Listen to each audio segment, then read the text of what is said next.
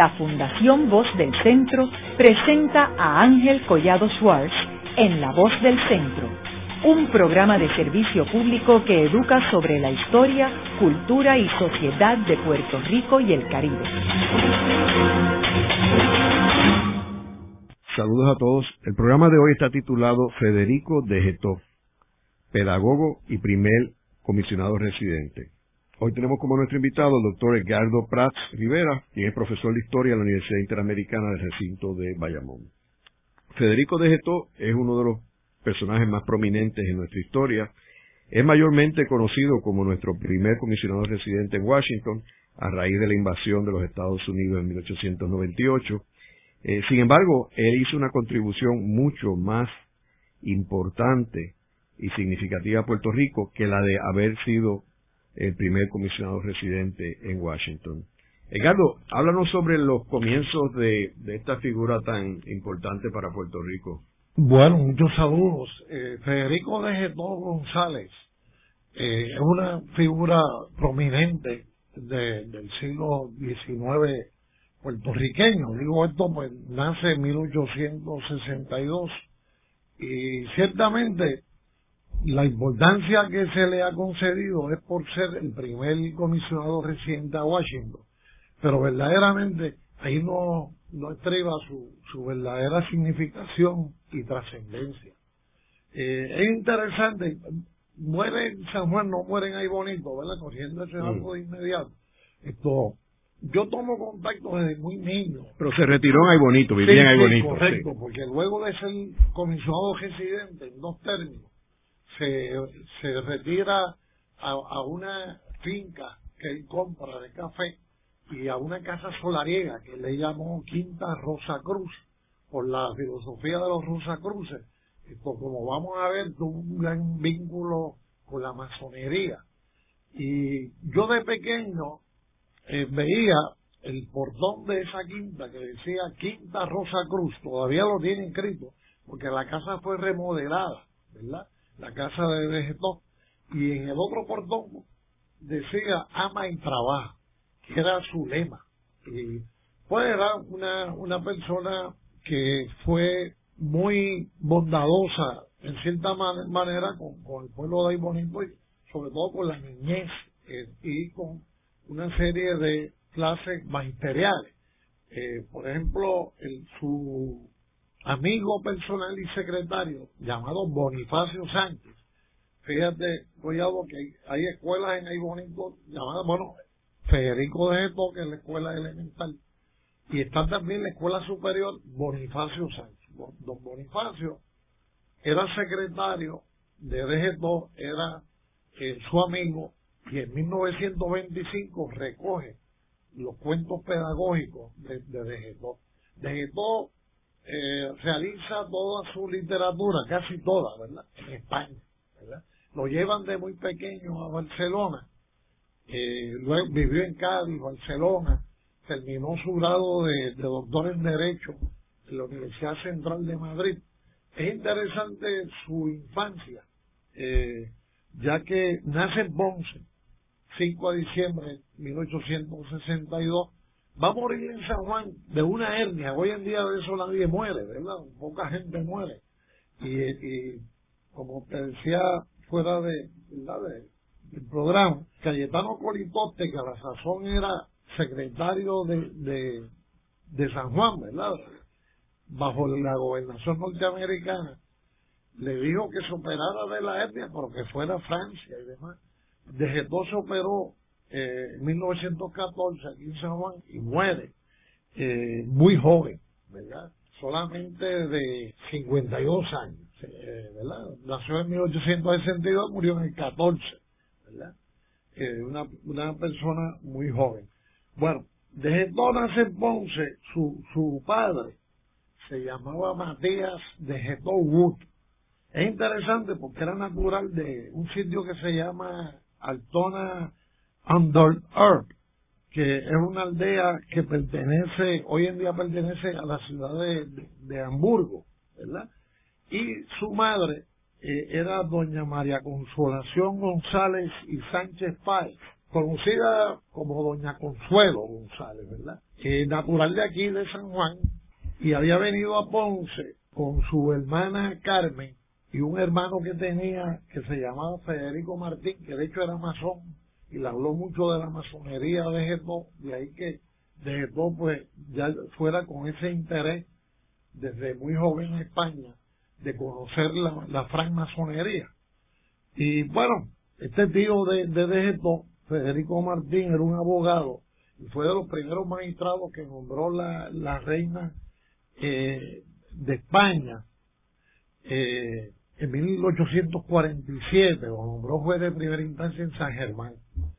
Eh, entonces, eh, este tío de Dejeto casó con la hija del cónsul inglés.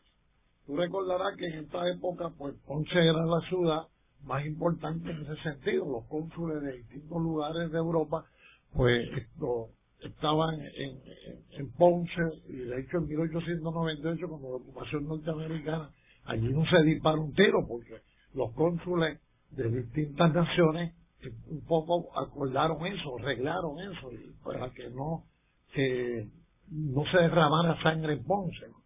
Pues este cónsul inglés, este eh, casó con, con el tío de, de y el padre de Vegeto, don Matías de Geto Wood, había venido de, de las islas, ¿verdad? Como empleado eh, de una casa bancaria, de la cual era socio, se llamaba Overman y David, eh, de la cual el padre de, o sea, el abuelo de Federico de Geto, que se llamaba Otto Cristian de Geto, era socio. Y de ahí que viajara frecuentemente a Ponce, de ahí que traba una relación con la, eh, la familia González, con la señora Basanta, que se casó con el cónsul inglés. Lo cierto es que muere al tener un año eh, y pico, el 7 de mayo de 1828 de septiembre de 1863, muere el padre de Federico Neto queda huérfano muy temprano, ¿no? Una edad muy temprana. Y eh, al, siguiente año, 7 de mayo de 1864, muere su tío, hermano de Consuelo, de su madre, que era protector y, le enseñó, pues prácticamente lo impulsa en la instrucción primaria, como también lo hizo muy bien su madre Consuelo González. Desde todo fue privilegiado, en, cierto modo, claro, no por por ser huérfano, pero sí por la herencia que recibe. Y herencia no, no solamente pecuniaria, del dinero eh, que hereda y las propiedades y demás, sino eh, la herencia de, ese conocimiento que tenía su, su madre y, su tío, ¿verdad?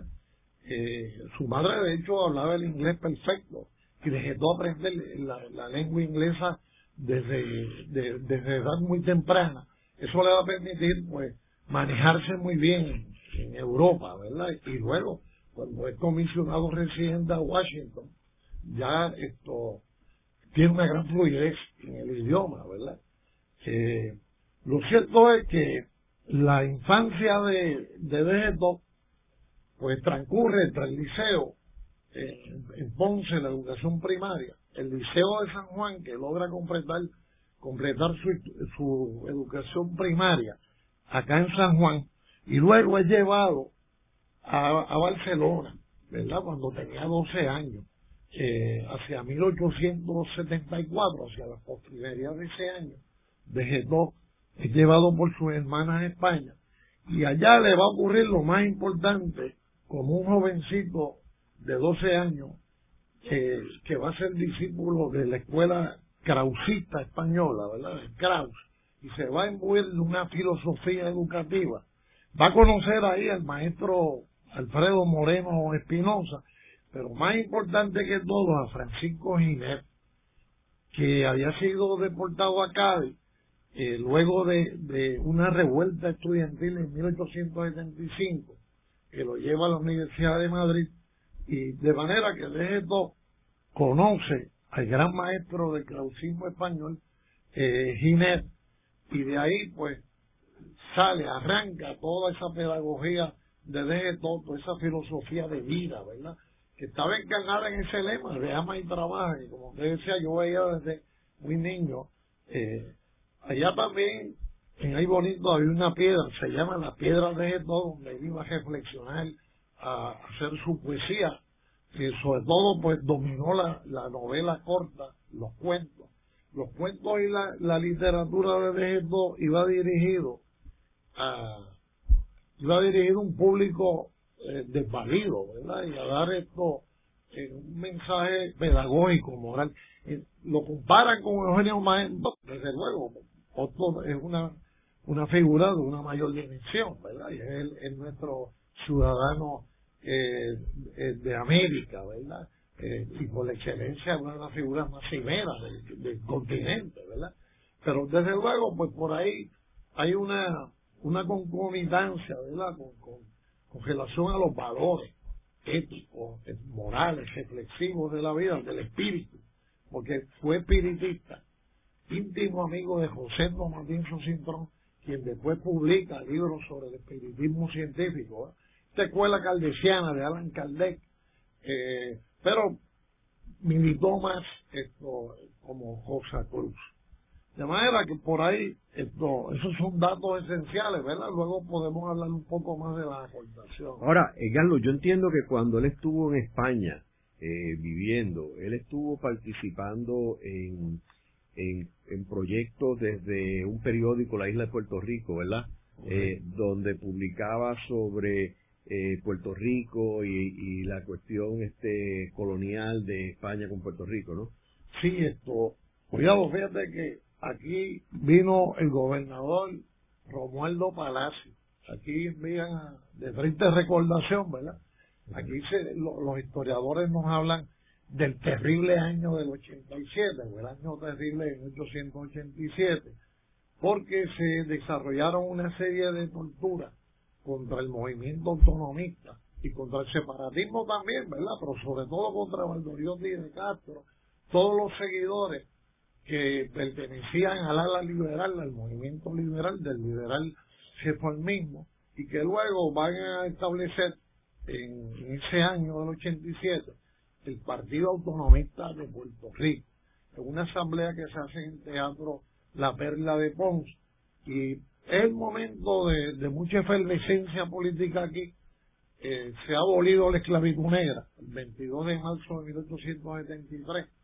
Eh, es interesante que eh, hay en, Puerto Rico pues una represión que partió desde mucho antes del grito de Lares, ¿verdad? Que contra ese elemento separatista, liberal, abolicionista, fue perseguido por, por el imperio español y sobre todo por, ese sector ultraconservador que era el Partido Incondicional Español, los incondicionales. Le toca a esto estar fuera, estar en España en el momento eh, del componte de 1887, pero es justamente ese año donde él va a empezar a realizar sus mejores contribuciones a la patria puertorriqueña, porque se ocupó de fundar un periódico que se fundó con ese objetivo, se llamó La Isla de Puerto Rico, ese periódico en España, y él con otro, eh, uno de apellido Portón y, y otro, pues se dan a la tarea de hacerle la vida imposible a Palacio en España, eh, dejándole saber a figuras muy prominentes e influyentes de la barbarie que estaba cometiendo Palacio en Puerto Rico lo cierto es que la contribución fue tan notable que a Palacio lo remueven del cargo ese mismo año del 87. En el mismo vapor que llegó, ¿verdad? En ese mismo vapor tuvo que regresarse a España, ¿verdad? Desprestigiado y pues con la gloria salvada para para y otros el haber luchado eh, por eh, eh sacar de aquí a, Palacio, ¿verdad? Que llevó a cabo pues los famosos compontes. Ahora, eh, entiendo que también él participó en, en la gesta eh, autonómica en términos de España y que fue uno de los cuatro comisionados que envió España, que envió Luis Muñoz Rivera de Puerto Rico a España para eh, negociar la autonomía.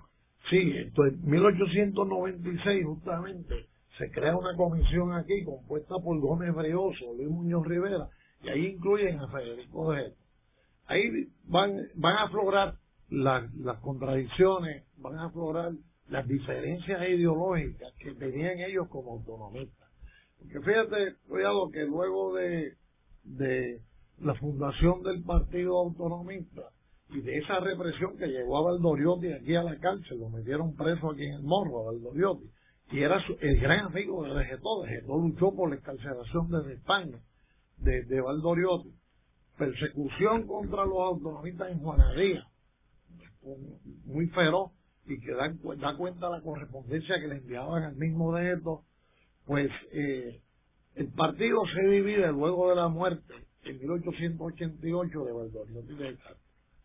Aquí llegó Barbosa, el doctor José Celso Barbosa, eh, autonomista, que le va a disputar el poder en el partido Luis Muñoz Rivera.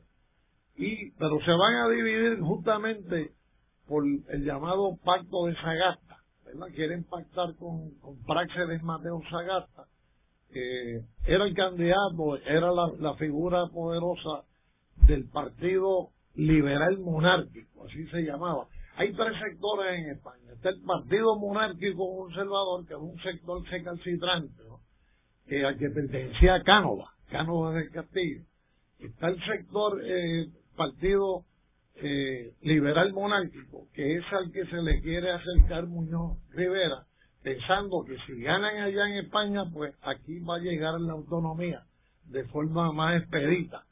Eh, y hay un tercer sector que, eh, de hecho, eh, de pertenecía allá en España ese sector, que es el, sector fusionista, un sector republicano, que seguía la filosofía de Pi Malgal, Francisco Pi Malgal. De hecho, de conoció y era amigo de Francisco Pi Malgal y le, pues, le ayudó a, desarrollar las ideas republicanas, en el sentido de la separación de poderes, de luchar por derechos. Lo que explica que de sea anexionista después, es lo mismo que debe quedar explicado con relación a ENA, por ejemplo, a Roberto Achetón, o a Antonio Matei Lluera, que fue ideólogo del levantamiento de Yauco. Eh, y es que eh, creían en los derechos fundamentales y entonces Estados Unidos se, se proyectaba como la República de República, la Constitución norteamericana, ¿verdad? Que era una fuente de derechos fundamentales, de derechos humanos. Y entonces pues, por ahí se explica eso, porque España, estos 12 años, eh, 11 años antes de la invasión norteamericana, había componteado a la gente aquí, ¿verdad? a los sectores liberales. De manera que eso explica por qué esta gente, esto, como de Llena, que de hecho eran íntimos amigos también, esto, se, se hagan anexionistas. Hoy en día yo dudo que fuesen anexionistas, ¿verdad? Tanto de Getó como como Jena, como Roberto Achetón, Matei y demás, ¿verdad? ¿Y por qué tú crees que no serían eh, anexionistas? Porque se han pisoteado precisamente esos derechos constitucionales, esos derechos que, que emanaban de la constitución norteamericana, fíjate que a raíz del 9-11 quedan suspendidos, ¿verdad? Esto, las garantías constitucionales en Estados Unidos, en la libertad de expresión, derecho a la intimidad y una serie, un largo catálogo de derechos que quedaron esto por lo menos provisionalmente cancelados, amputados, ¿verdad? Y, y desde luego el colonialismo que ha sufrido Puerto Rico bajo la dominación norteamericana, estamos hablando de 115 años, ¿verdad? 116 años, ¿verdad? De dominación colonial en Puerto Rico. El cargo que tenía Federico de esto, de comisionado que sienta Washington, todavía es un cargo donde solamente tiene voz, pero no puede votar ni siquiera en las comisiones, ¿verdad? Y esto, pues, eh, es una rémora del colonialismo. Luego de una breve pausa, regresamos con Ángel Collado Schwartz en La Voz del Centro.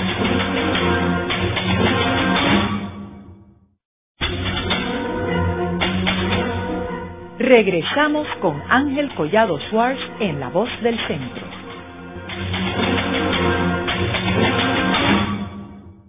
Continuamos con el programa de hoy titulado Federico de Getó, pedagogo y primer comisionado residente de Puerto Rico en Washington. Hoy tenemos como nuestro invitado el doctor Edgardo Prats Rivera, profesor de Historia de la Universidad Interamericana Recinto de Bayamón.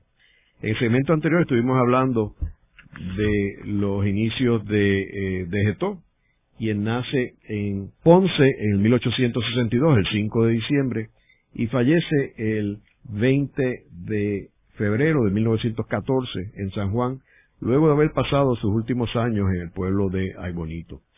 Eh, hablamos de sus inicios en España y cómo eh, trabajó muy de cerca en el periódico La Isla de Puerto Rico y fue uno de los comisionados que envió Luis Muñoz Rivera en el 1896 a España para eh, luchar por la autonomía de Puerto Rico con España. Nos quedamos hablando de, ese inicio de él a, finales del siglo XIX, luchando por la autonomía de Puerto Rico. ¿Cuál es el papel de él en la Carta Autonómica de Puerto Rico en 1897?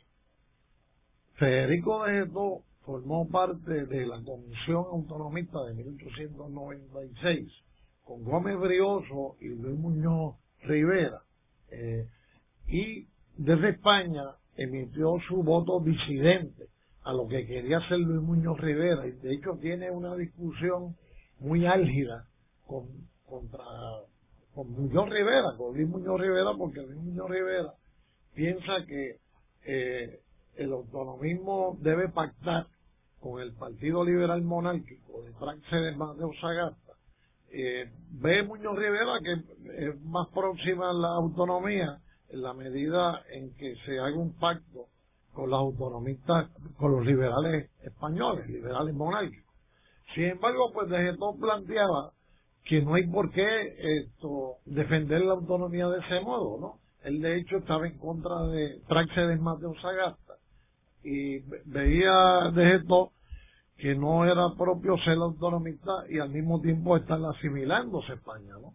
Un poco era la posición de Barbosa, de Getó comulgaba con la posición del Partido Ortodoxo, el Partido Autonomista Ortodoxo, que es el partido eh, que constituye una facción dentro del Partido Autonomista. El Partido Autonomista se divide a raíz de este pacto. Y entonces de Getó abriga eh, una idea diferente de autonomismo que tenía eh, Muñoz Rivera y Gómez Brios. Eh, es interesante que desde todo defendió abrazo partido el republicanismo español, ¿verdad? La idea republicana de que no monárquica, ¿verdad? De que se le entregaran poderes al pueblo, que haya soberanía del pueblo en la toma de decisiones eso explica eh, el diferendo que tiene con Luis Muñoz Rivera. Eh, de hecho, pues lo relata muy bien Cayetano Colipote y otros historiadores de la época. Es interesante que en el caso de del Partido Autonomista, pues de esto terminara con un autonomismo eh, que aunque le llamaban ortodoxo, sin embargo era bastante progresista, ¿verdad? de esto venía de, como dije anteriormente, de desarrollar ideas republicanas bajo el, la influencia de Francisco Pi y Margal, de Víctor Balaguer y de otros eh, influyentes eh, pensadores españoles. Había sido periodista en España en 1887, como mencionamos creó el periódico La Isla de Puerto Rico para combatir a Palacio. Pero sin embargo, ya desde 1880, él es redactor jefe eh, de un periódico que se llamó La Ilustración Popular y allí pues desarrolla sus primeras armas literarias. Eh, es interesante en la dimensión humana de, de que también abrigó causas muy importantes como por ejemplo el desarrollar una liga de arbitraje de las naciones. Fue fundador de esa liga, conoció a Víctor Hugo en París, de hecho a él lo envían como en una gestión de la Academia de Ciencias Antropológicas de Madrid, a la cual él pertenecía, lo envían en una misión a París. Allí conoce, y es interesante lo que voy a decir, porque también visita a Betances, a Ramón Emeterio Betances, eh, visita a Manuel Ruiz Zorrilla, que estaba exiliado en París, y, va a establecer una amistad permanente con Betances. Y de regreso a Madrid, pues le toca estar en una huelga estudiantil, fue activista de huelgas estudiantiles también en 1885. Se llamó esos sucesos la noche de San Daniel. Eh, y eso le obliga a, trasladar, a trasladarse a Granada, eh, sus estudios a Granada. Y allí en Granada había ocurrido un terremoto y Dejetó es uno de los principales eh, figuras que apoyó a, a las víctimas del terremoto allá en, en, en Granada. Luego regresa a Madrid, a Madrid en el 86, en el 87 que funde ese periódico, y luego hace un alto. Eh, él entiende que necesita eh, conocer más, saber más, y hace un alto como figura pública en, de presencia en la, prensa española y comienza a escribir, ¿verdad? Eh, empieza a desarrollarse como escritor y es interesante esa dimensión de Dejetó también porque esto desarrolla cuentos pedagógicos. Eh, no era novelista, pero llegó a hacer esto, novelas cortas, llegó a, hacer esto, eh, una serie de cuentos muy interesante. Uno de ellos se usaba mucho en Puerto Rico, que se llama En el fondo del aljibe. Se, utilizaba aquí en el Departamento de Instrucción Pública. El único cuento de Dejetó que se utilizaba era ese. También estos cuentos para, para el viaje, 1894. Ya está madura la figura de Dejetó como, como escritor. En el 95 escribe probablemente lo mejor que escribió que se llamó Juventud un poco autobiográfica, donde él narra peripecias, peripecias de, de, su vida como estudiante. Y pues eh, a partir de, de ahí es que va a llamar la atención en Puerto Rico, va a regresar a Puerto Rico y va a ser electo, va a ser designado comisionado diputado español. Fue diputado de la última, de la Diputación Provincial Española de la última diputación de por Ponce es electo diputado, ¿verdad? Es interesante que esto se conoce poco también. Puerto Rico tenía voz y voto en las Cortes Españolas y llegó a haber aquí 15 diputados de Puerto Rico allá en España y hubo senadores también en las Cortes Españolas, que eso no se menciona. Yo hace poco estuve en un foro, ¿verdad?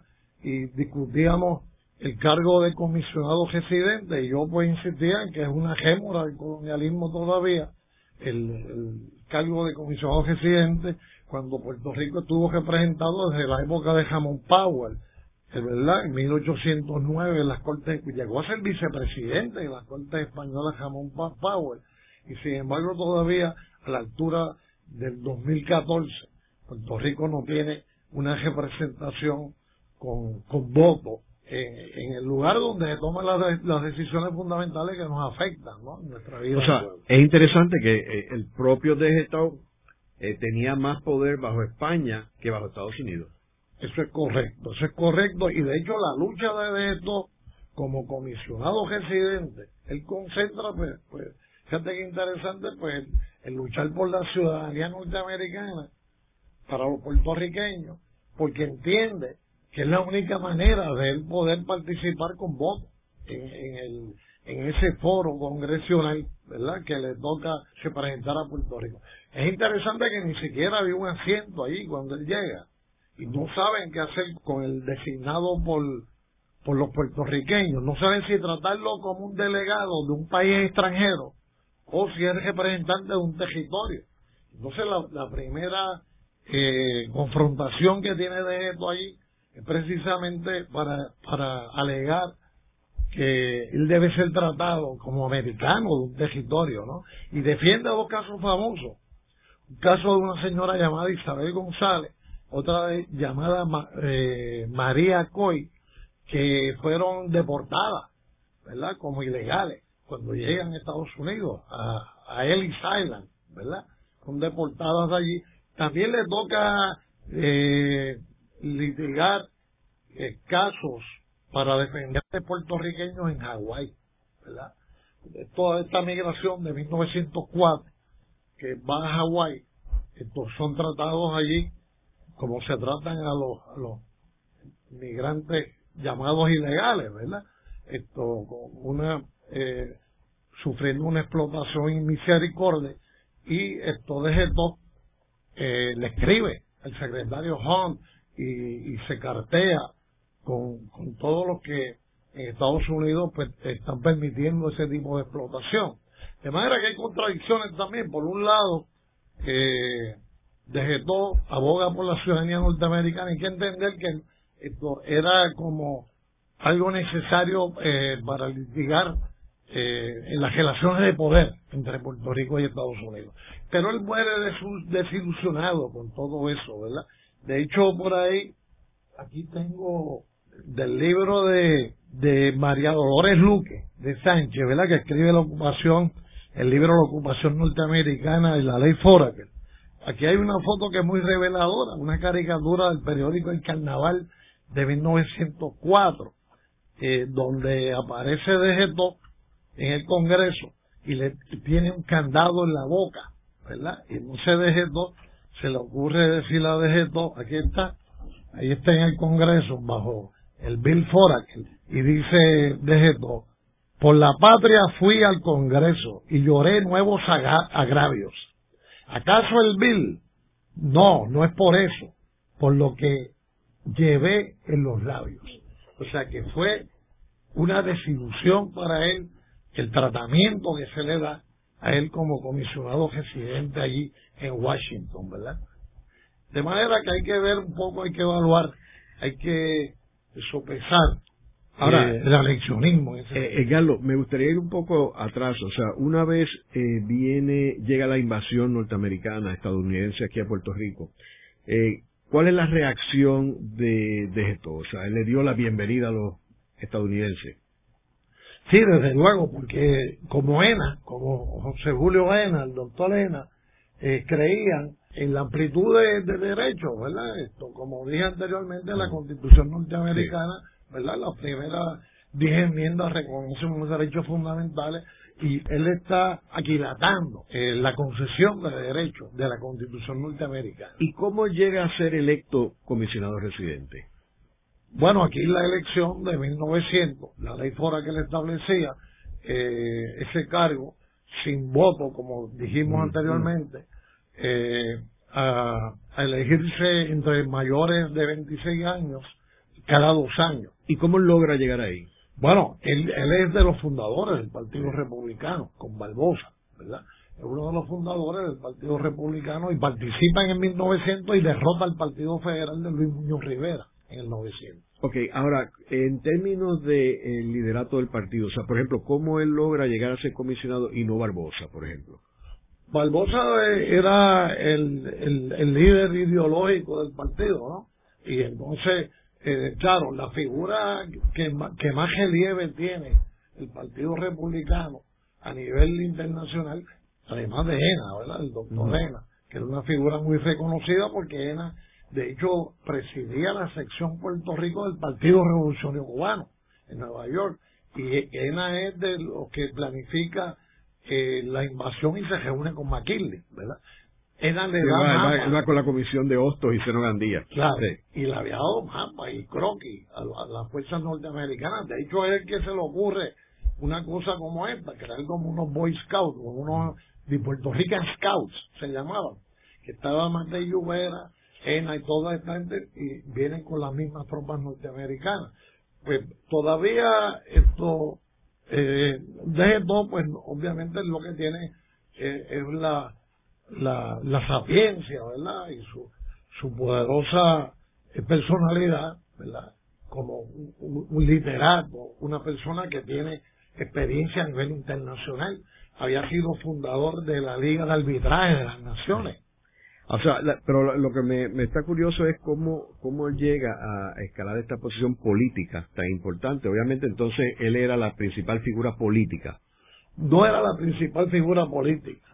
Él lo, él lo que era, era la figura en que podía, en quien podían confiar los, los republicanos para, para negociar en, Washington las relaciones de poder. Es un momento donde se está estableciendo la política colonial norteamericana Eh, hay un libro muy interesante de Lyman Gold.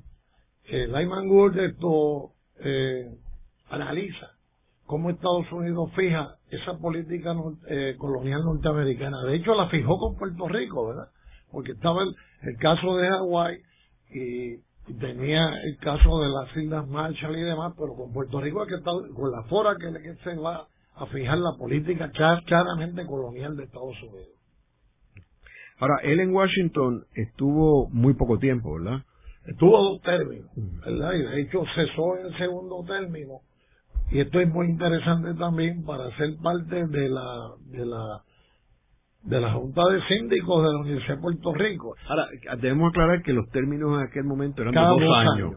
o sea, que él estuvo del 1900 al 1904. 1904. Y en 1905 lo tenemos como uno de, de, los que formaban parte de la Junta de Síndicos de la Universidad de Puerto Rico, ¿no? Fue vocal de, de esa junta, porque si hay algo importante de Federico de Geto, es su filosofía pedagógica, ¿no? Esto, eh, heredero del krausismo español, ¿verdad? Y algo muy interesante es que él eh, propagó las ideas de Frobel, ¿verdad? esto de los jardines de infancia, aquí no habían kindergarten, y él, lucha por eso en España y va a luchar por eso acá, y desde 1893 había concebido la idea de crear una universidad panamericana en Puerto Rico, ¿no? Eh, y por eso es que los reclutan en la Universidad de Puerto Rico para que él impulse esa universidad panamericana allí. ¿Y qué tiempo estuvo en la Universidad de Puerto Rico? Hasta su muerte, prácticamente fue, fue parte de esa Junta de Puerto Rico. Y es muy interesante también la labor que hace de comprar eh, obras de arte, ¿verdad? Él fue a Europa y pensando en esa universidad panamericana en un museo, un primer museo para Puerto Rico, adquirió más de 200 obras muy valiosas en Europa y después las dejó en un fideicomiso a la Universidad de Puerto Rico. Esas obras que muchas se perdieron, otras también se perdieron en Aybonito, ¿verdad? En la Junta José Cruz. Cuando él se retira a Aybonito. Sí, él se retira, como dirían, mejor vivir.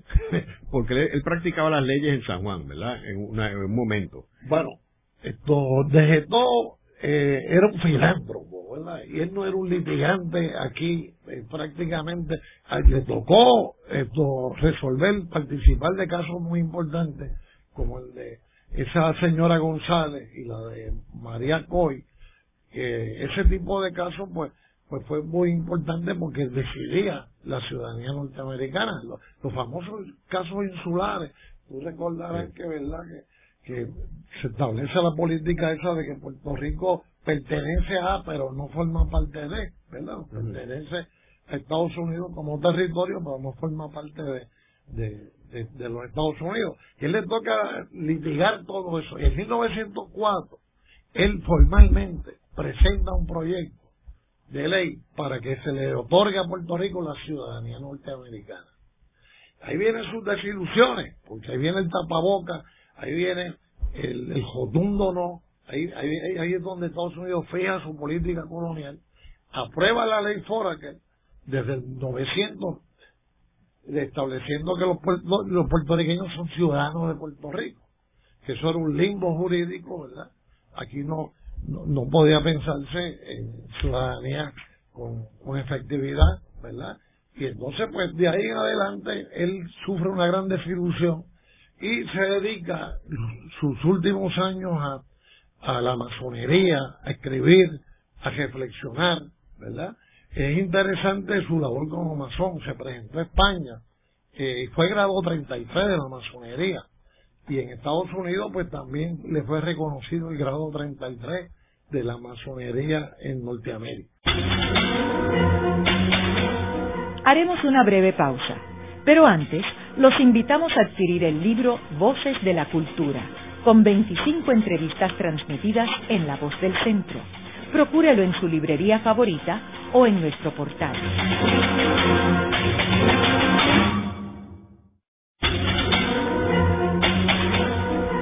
Están escuchando a Ángel Collado Schwartz en La Voz del Centro.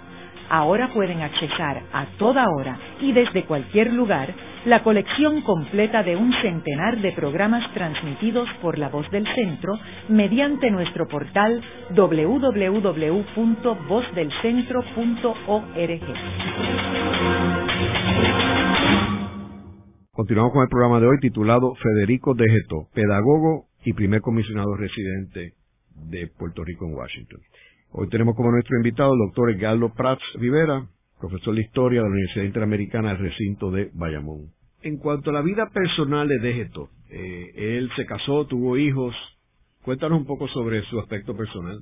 Sí, Dejeto contrajo matrimonio con una señora que había estado casada con un cónsul de Italia eh, en Francia y en España. Esa señora se llamaba Ana Moreno Ana Moreno Elorza y Valperino. Esa señora le esperó mucho tiempo, porque como la señora era casada, él le dijo a su madre Consuelo, le que él le esperaría, que, o que él nunca iba a amar a otra mujer que no fuese esa. Quedó tan prendado de esa mujer, de Ana Moreno. Se hizo amigo del hijo de, de Ana Moreno y luego muere el esposo de doña Ana y justamente eh, pasaron como 12 años, ¿verdad? Y en 1902 contrajo matrimonio con doña Ana Moreno, el Orsa.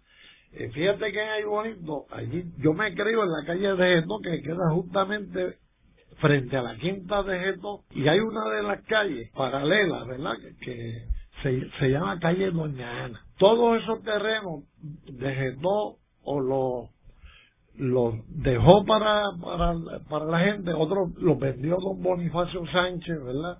Pero una de las calles se llama calle Doña Ana, en honor a la esposa de Vegeto de Doña Ana Moreno. Eh, de manera que esa, esa es la, el amor de su vida, la, la mujer que lo inspiró, ¿verdad? Eh, a Vegeto. Luego muere y luego queda Vegeto eh, viudo, ¿no? ¿verdad? Entonces, en 1914, pues muere Vegeto aquí en San Juan, que como te decía, pues es interesante que murió de una hernia, ¿verdad? Cayetano Politoste, historiador de Puerto Rico, ¿verdad? Y que fue secretario bajo el gobierno militar norteamericano, el primer gobierno civil, perdón, norteamericano, eh, también tuvo un cargo bajo el gobierno militar, pues eh, narra de la forma que era de todo, ¿verdad? Dice Cayetano Politoste que era un hombre de que le gustaban las pláticas, las sabrosas pláticas, ¿verdad? Era amigo de dar latas y recibirlas, dice Cayetano. La charla eh, muchas veces que él ofrecía en el Ateneo era sobre pedagogía, ¿verdad? Versaba sobre la pedagogía, de la cual era muy aficionado, y había escrito folletos, como por ejemplo uno que, sé, que fue muy famoso, el ABC de Froebel, de Froebel, donde pues impulsaba la idea del kindergarten, ¿verdad? Que hoy es tan común en nuestro centro de enseñanza, pero que eh, todavía no estaba planteado en el país en esa época. Eh, entonces, en una de esas tertulias, pues eh, lo conoció Cayetano Colitoste, ¿verdad? Hablaron de, de todo lo, lo que ocurría en España, eh, de, de las cortes españolas y pues trabaron una amistad que, que duró esto el tiempo que después eh, dura de esto pero algo interesante es que dice eh, Cayetano que la muerte de, de de tan temprana edad, a los 52 años, se pudo haber evitado si él hubiese ido a París. Cayetano era doctor y le sugirió que viera para eh, un procedimiento quirúrgico de la hernia a un, a un doctor en Francia, a lo que hizo caso omiso de esto y, y entonces pues muere de la anestesia, ¿verdad? De los efectos de la anestesia aquí en San Juan, ¿verdad? Ese doctor era, eh, dice, dice Cayetano, ¿verdad? Dice, la operación estuvo brillantemente llevada a efecto, pero desde entonces quedó sobre la mesa operatoria por el shock de, de la maldita anestesia clorofórmica, dice Cayetano.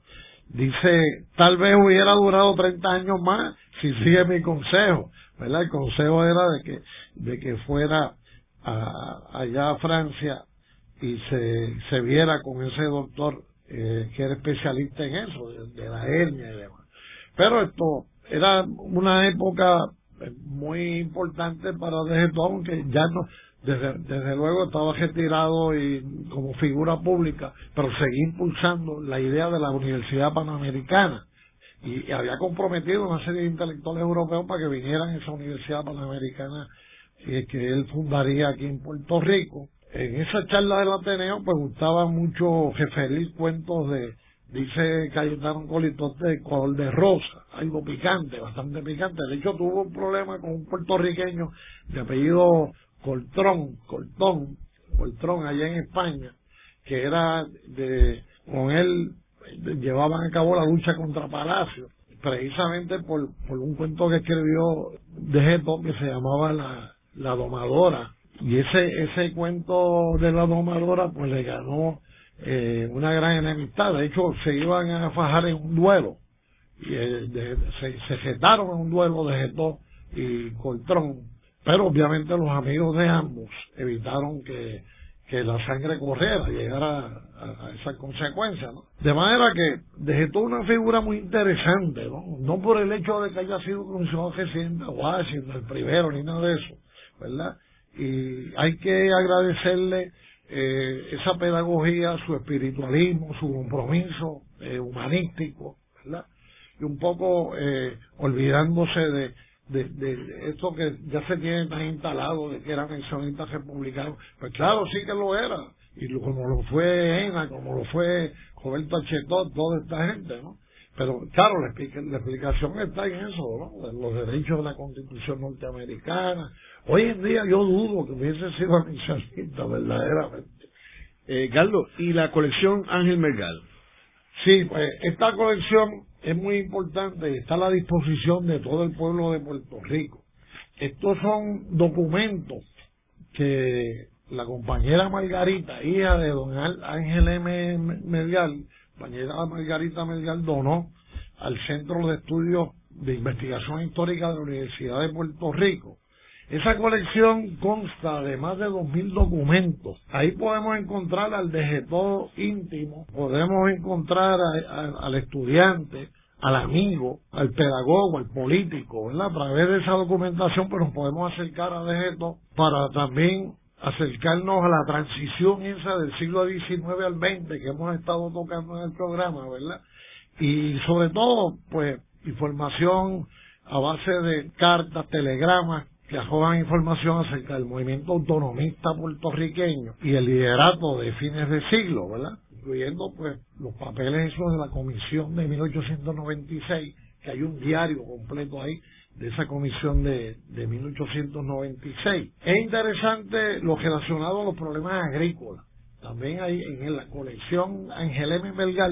Ángel M. Melgar, el padre de la compañera profesora Margarita Melgar, hizo una tesis doctoral sobre sobre Degetó, su tesis doctoral eh, en Columbia University y le llamó Federico Degetó un orientador de su pueblo a su tesis doctoral.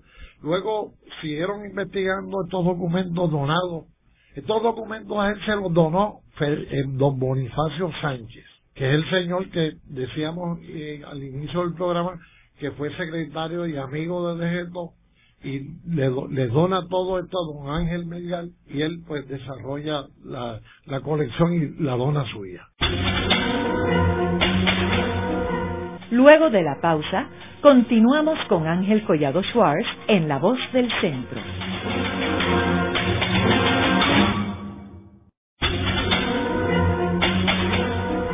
Continuamos con la parte final de La Voz del Centro con Ángel Collado Schwartz. Pueden enviarnos sus comentarios a través de nuestro portal www.vozdelcentro.org. Continuamos con el programa de hoy titulado Federico Degeto, pedagogo y primer comisionado residente de Puerto Rico en Washington. Hoy tenemos como nuestro invitado el doctor Edgardo Prats Rivera, profesor de Historia de la Universidad Interamericana del Recinto de Bayamón. Carlos, nos quedamos en el segmento anterior hablando sobre la colección de Ángel Mergal. Esta colección, pues, es muy sugerente, ¿no?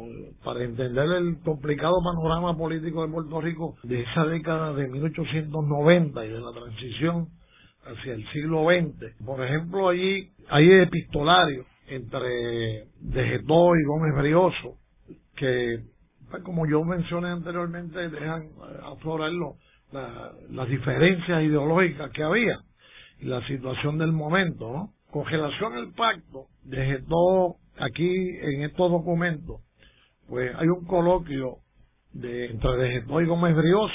Gómez Brioso le dice, por ahora lo que tenemos que resolver es lo del pacto con Sagasta.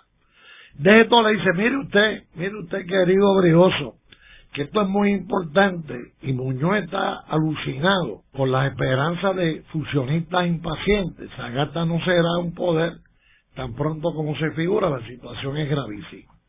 También encontramos documentos en la colección sobre el problema agrícola. Aquí a raíz del 98, especialmente los pequeños comerciantes, eh, agricultores y comerciantes.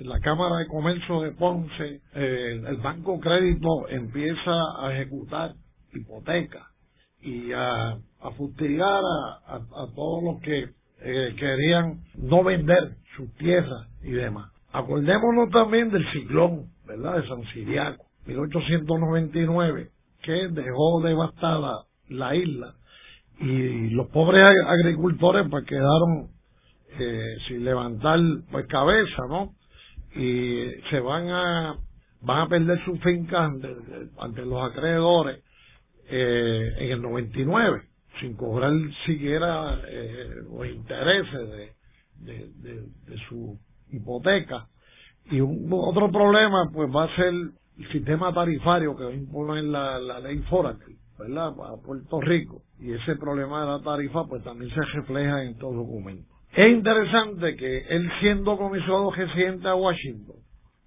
el de eh, se le concede lo que se conocía en esa época como franquicia postal. De él enviar cuanta cosa había de, Washington para acá, ¿verdad? Y, entonces le enviaba semillas a los agricultores. A los agricultores ajuinados, pues le escribían eh, y le pedían semillas, ¿verdad? Para mejorar la producción agrícola del país. Y él pues se la remitía, como no le costaba nada, tenía franqueo postal y le, le enviaba pues semillas. Y uno de, un agricultor de, de, Maricao le escribe, también Roberto Achetot, le escribe eh, solicitándole semillas, ¿verdad? A, a y él pues le pide que dice que llegaron dos paquetes por cogeo y que es una buena época para sembrarle legumbres.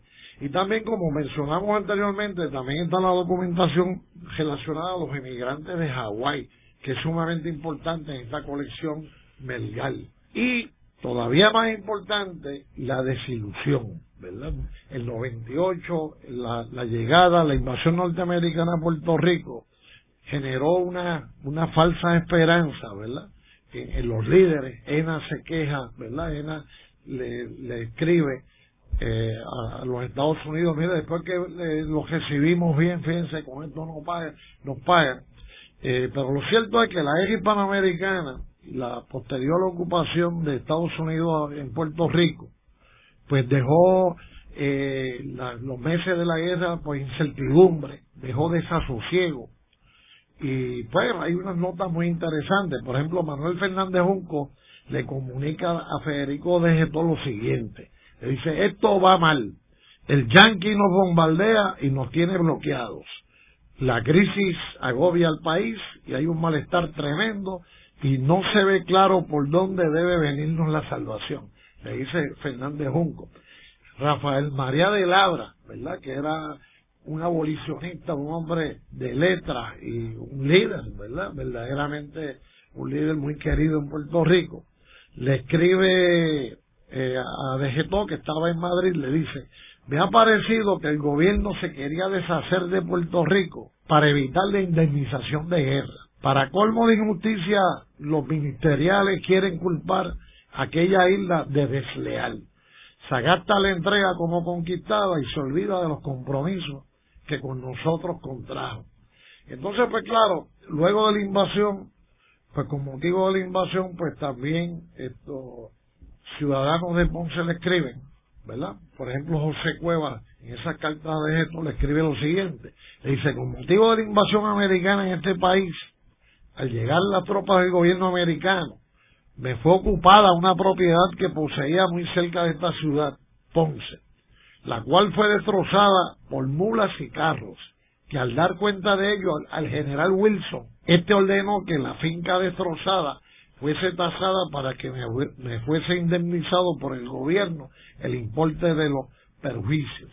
Y por ahí hay otra carta de cuando el de también pues tiene que, que trabajar estos casos de de la ciudadanía, como la ciudadanía de Puerto Rico quedó en el limbo, ¿verdad? como la ley Foraker, pues por ahí le escriben eh, diversas figuras de, del Puerto Rico de ese momento, ¿no? Un poco esto, mostrándole la gran desilusión que hay, ¿verdad? Y de hecho, Ena le escribe en inglés, ¿verdad? A los mismos norteamericanos, dejándole saber que violaron las promesas del general Miles, ¿verdad? La famosa promesa, promesa a los habitantes de Puerto Rico y por ahí lo que hay es una gran desilusión de ese sector. Eh, vino a ser anexionista posteriormente y fueron los precursores del anexionismo en Puerto Rico. O sea que él murió defraudado. Sí, definitivamente. Hay un detalle, eh, lo que yo estaba viendo, que cuando él llega a Washington como comisionado residente, y como tú mencionaste, una de las desventajas es que Estados Unidos esta era una experiencia nueva porque Estados Unidos estaba entrando en una faceta de imperio, imperial, entonces no, no tenía colonias como tal. Y entonces de momento llega este comisionado residente y llegan dos comisionados residentes de Filipinas. O sea que llegan tres personajes a Washington que ninguno era ciudadano americano. Pero entiendo que eh, desde todo hablaba de que la situación de Filipinas era distinta, porque él decía que eh, y se veía que Filipinas iba a ser eventualmente un país independiente, pero que eso no era el caso de Puerto Rico. Sí, sí, no, y tampoco era lo de Hawái, ¿verdad? Lo que estaba pasando en Hawái con relación a la, la problemática de Hawái. Pero es muy, esa desilusión que hay con el, con el encanto de, del traspaso a través del Tratado de París de las Islas Filipinas, lo sufren los, los filipinos también, al igual que los puertorriqueños, ¿no?